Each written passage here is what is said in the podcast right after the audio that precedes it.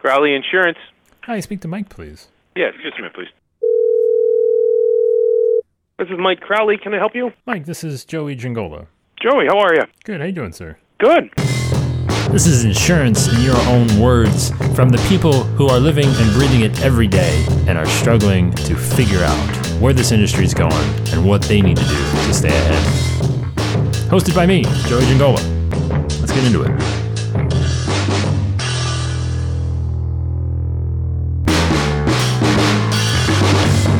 This is probably the only book I've read in the past 10 years. And part of this is because I hate to read. I don't have time to read. I've just started getting into the audio portion of books.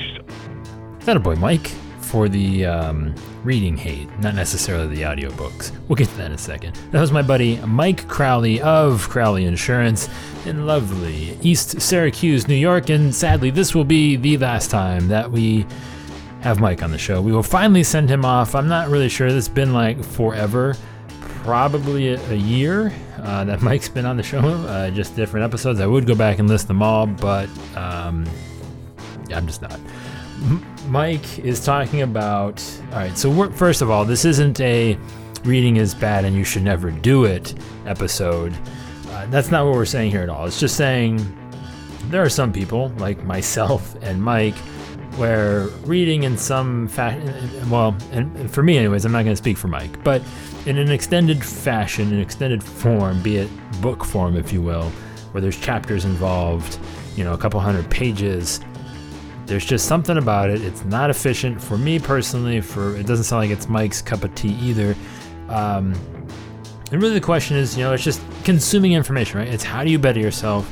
And you know, there's a lot of little uppityness. You know, maybe you know maybe people walk around with a monocle, you know, a smoking jacket and a pocket watch with their newest you know kind of book in hand and, and think like you know they've got something.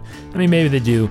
I'm not going to judge them. Personally, though, it's not necessarily about the medium in which you're consuming the information. It's just the matter of which how are you most efficient and effective in consuming that information how do you get it how do you get the thing into your brain right how do you get that information into your brain? I really you know we can we can you know turn our nose up at certain ways of, of educating and learning and, and, and doing things to better ourselves. But ultimately i think it's more about the identification of what is best for you. Again for me personally i'm just not very good at it. I can't spell. Um, I can't read very fast. I don't retain what I read nearly as much as if I'm listening to it, or really, m- I'm more of a visual person watching it. Um, I take there's just different levels of information that I prefer. Um, so my prime, you know, place to, to, to learn is is honestly YouTube. I've said it for a long time. I don't, I can't. It's just I like, even if it's an interview that I could get on a podcast. And this is strange from the guy who makes you know four or five podcasts a week, um, I would prefer to watch it because I there's just I pick up so much more information in the nonverbal communication. Um, just seeing all of that, it, I feel like I I just it, I can't explain it. That's me for what I can tell. Uh, I mean, I can, you know, obviously reading articles and, you know, when I call it short form reading, I can, you know, hammer that stuff out no problem. But I think the, the, the, what I'm getting at while I'm just kind of, you know, just, just, you know, kind of dissecting my learning tendencies, I want you to do the same thing for yourself, right? I want you to look at really harshly criticize the way that you consume information, right? How do you get it in your brain? Because that's not the, you know, there is no gold standard, right? Just because you read it doesn't mean it's going to change your life and or your business any more than if you watched it or you listened to it or whatever it is, right? It's just the idea of constantly getting better because the only thing that matters is the information.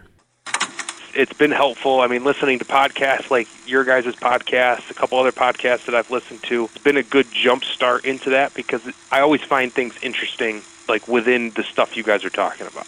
And the fact that half the people that you guys are interviewing or talking to are people that I've met or crossed paths with, and and so it's like, okay, yeah, I've talked to that person for five, ten minutes, or I had a I had a beer with them uh, at the last conference, but now I can hear and, and, and learn some more of some of the stuff that they're doing that maybe I didn't even get to talk to them. Checks in the mail, Mike, and good for you. So yes, right. So I appreciate that, Mike, listening to the podcast. You know, Um, I do, I, you know, I think a lot of agents enjoy podcasts or, or at least coming around to it, finding it, discovering it, being a thing. And yes, it is a small industry, right? So it is cool that, you know, if you've spent really any time, um, you know, running in these circles, there's a good chance, you know, you've rubbed elbows with some of these people and, and, and there's an even better chance that you might even you know call some friends and or mentors or whatever. And if not that's pretty easy to just reach out to really anybody. We're all pretty friendly. Um, you know reach out to mike. I'm sure he would love to hear from you. I don't i'm going to say mike at crowley insurance. As a guess. I don't know if that's his actual email. I'm a bad friend mike. I don't know your email. I don't think we've ever emailed actually to be honest with you.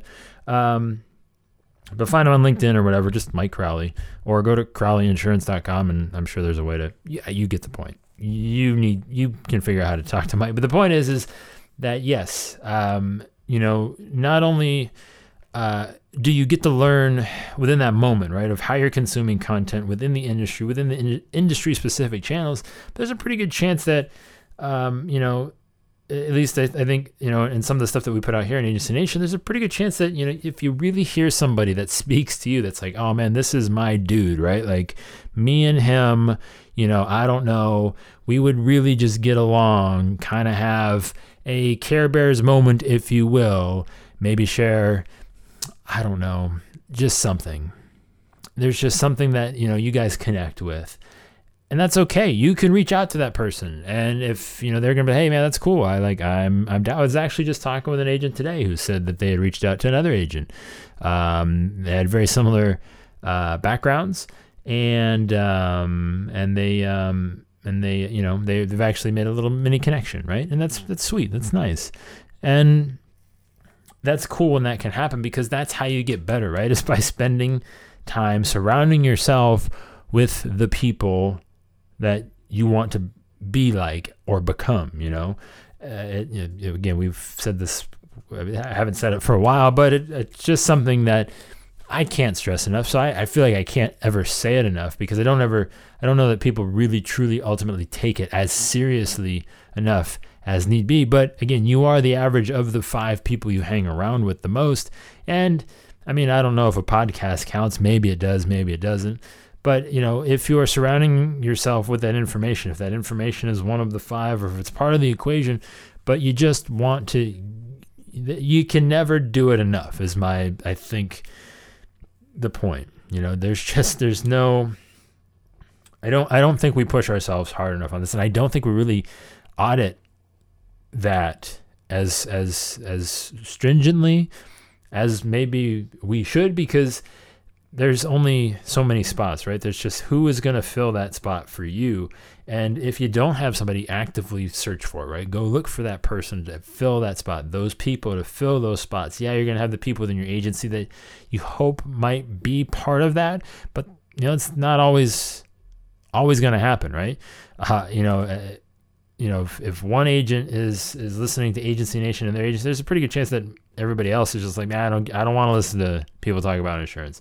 It's also very possible that you know they might not be the people that are pushing you to be the agent that you're not currently.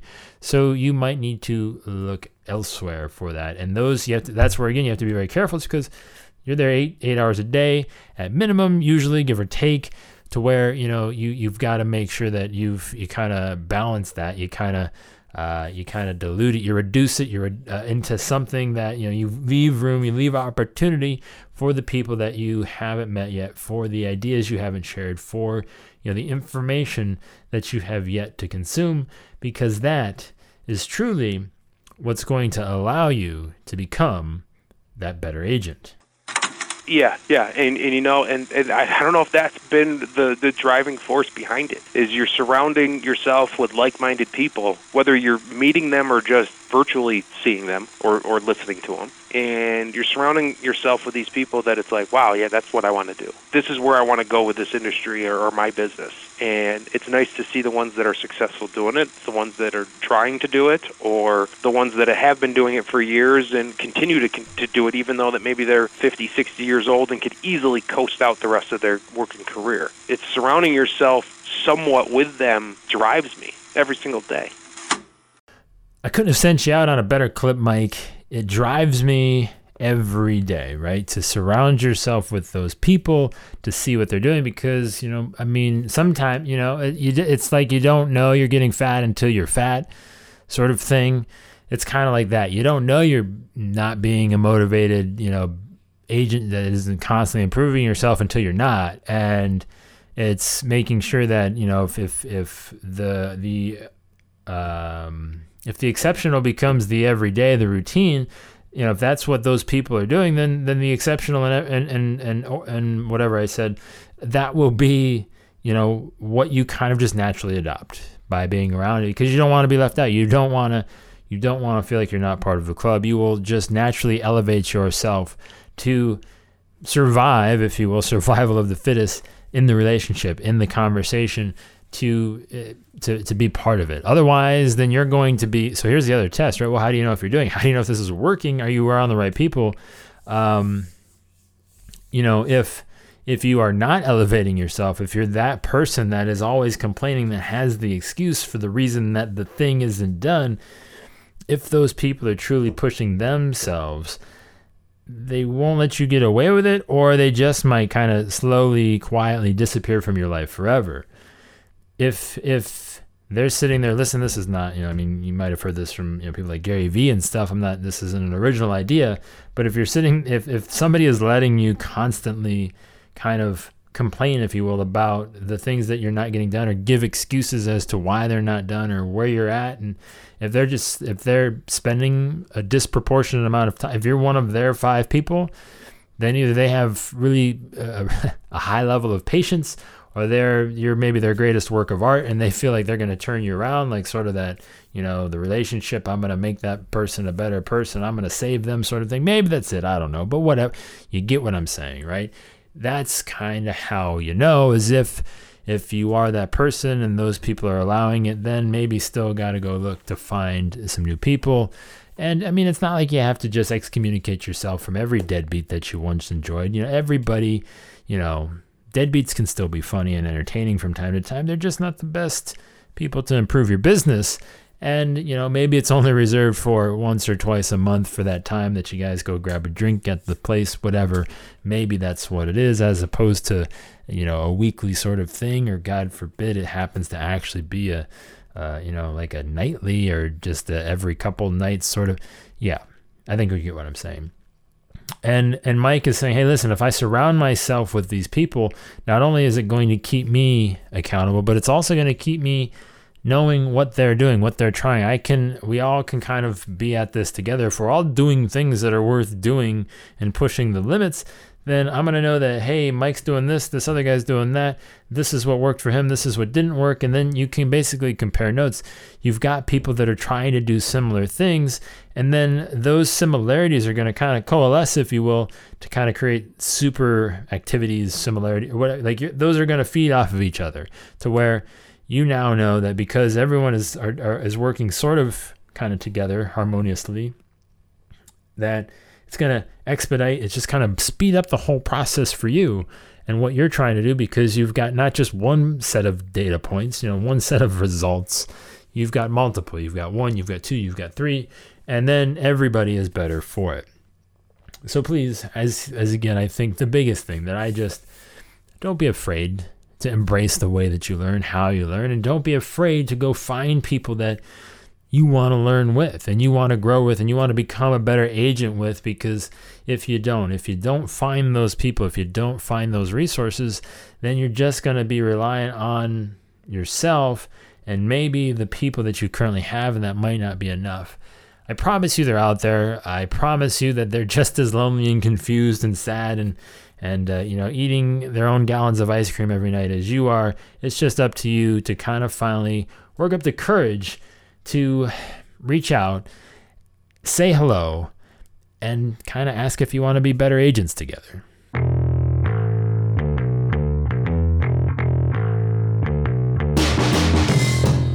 This is going to fall under the we're trying really hard for this thing not to do its job category, and I, let's talk about it dishwashers. I don't know about you, but we, we invented the dishwasher to wash the dishes, but we continue to create things that don't go in it. And for that, I'm constantly and deeply confused as to why we would create such a wonderful device, take certain tasks off our hands, but then continue to create such specialty items that are too delicate for its savage clean. And that I don't I don't know because personally for me I have a very strict if it's one rule that I have somehow managed to continue to enforce in my house, which is not many, uh, believe me, uh, it is it is a strict dishwasher safe only rule uh, because I just I really don't if it's if it's not I kind of treat every load of dishes like uh, an episode of MythBusters. It's like well we're gonna find out if this is gonna work. And you know sometimes the kids they get those like cups or whatever you know from wherever you're whatever you're doing it's just you end up with like 50 cups of just nothing. And you're like what happened to all of my cupboards? Because they just have cups in them from things that you went to. And I just it, you know they'll ask it's like hey what happened to this? And I just it didn't make it didn't make it. And I have really no sympathy for it. I actually just melted a, uh, a bowl yesterday to be honest with you um, you know, I mean, it's just it's cutthroat. You know, it depends on the load, it depends on the, the size. If, if you know, it's listen, if I've got an entire bottom rack that's empty, well, we're gonna see what happens if this can survive it because I just am not gonna wash it by hand, and I'm not waiting for the next round to do it. Just don't like dishes hanging out on my counter. How about you? This is I don't know. That's I mean, personally, I just I feel like there are certain there are certain standards that we shall not dip below in society once we've achieved a certain level. And with a dishwasher, I mean, things that don't go in it, it feels feels like we're not trying. It feels like we have lost our way. What about you? Joey at agencynation.com. How many things do you melt in your dishwasher on a regular basis? Would love to know. Joey at agencynation.com.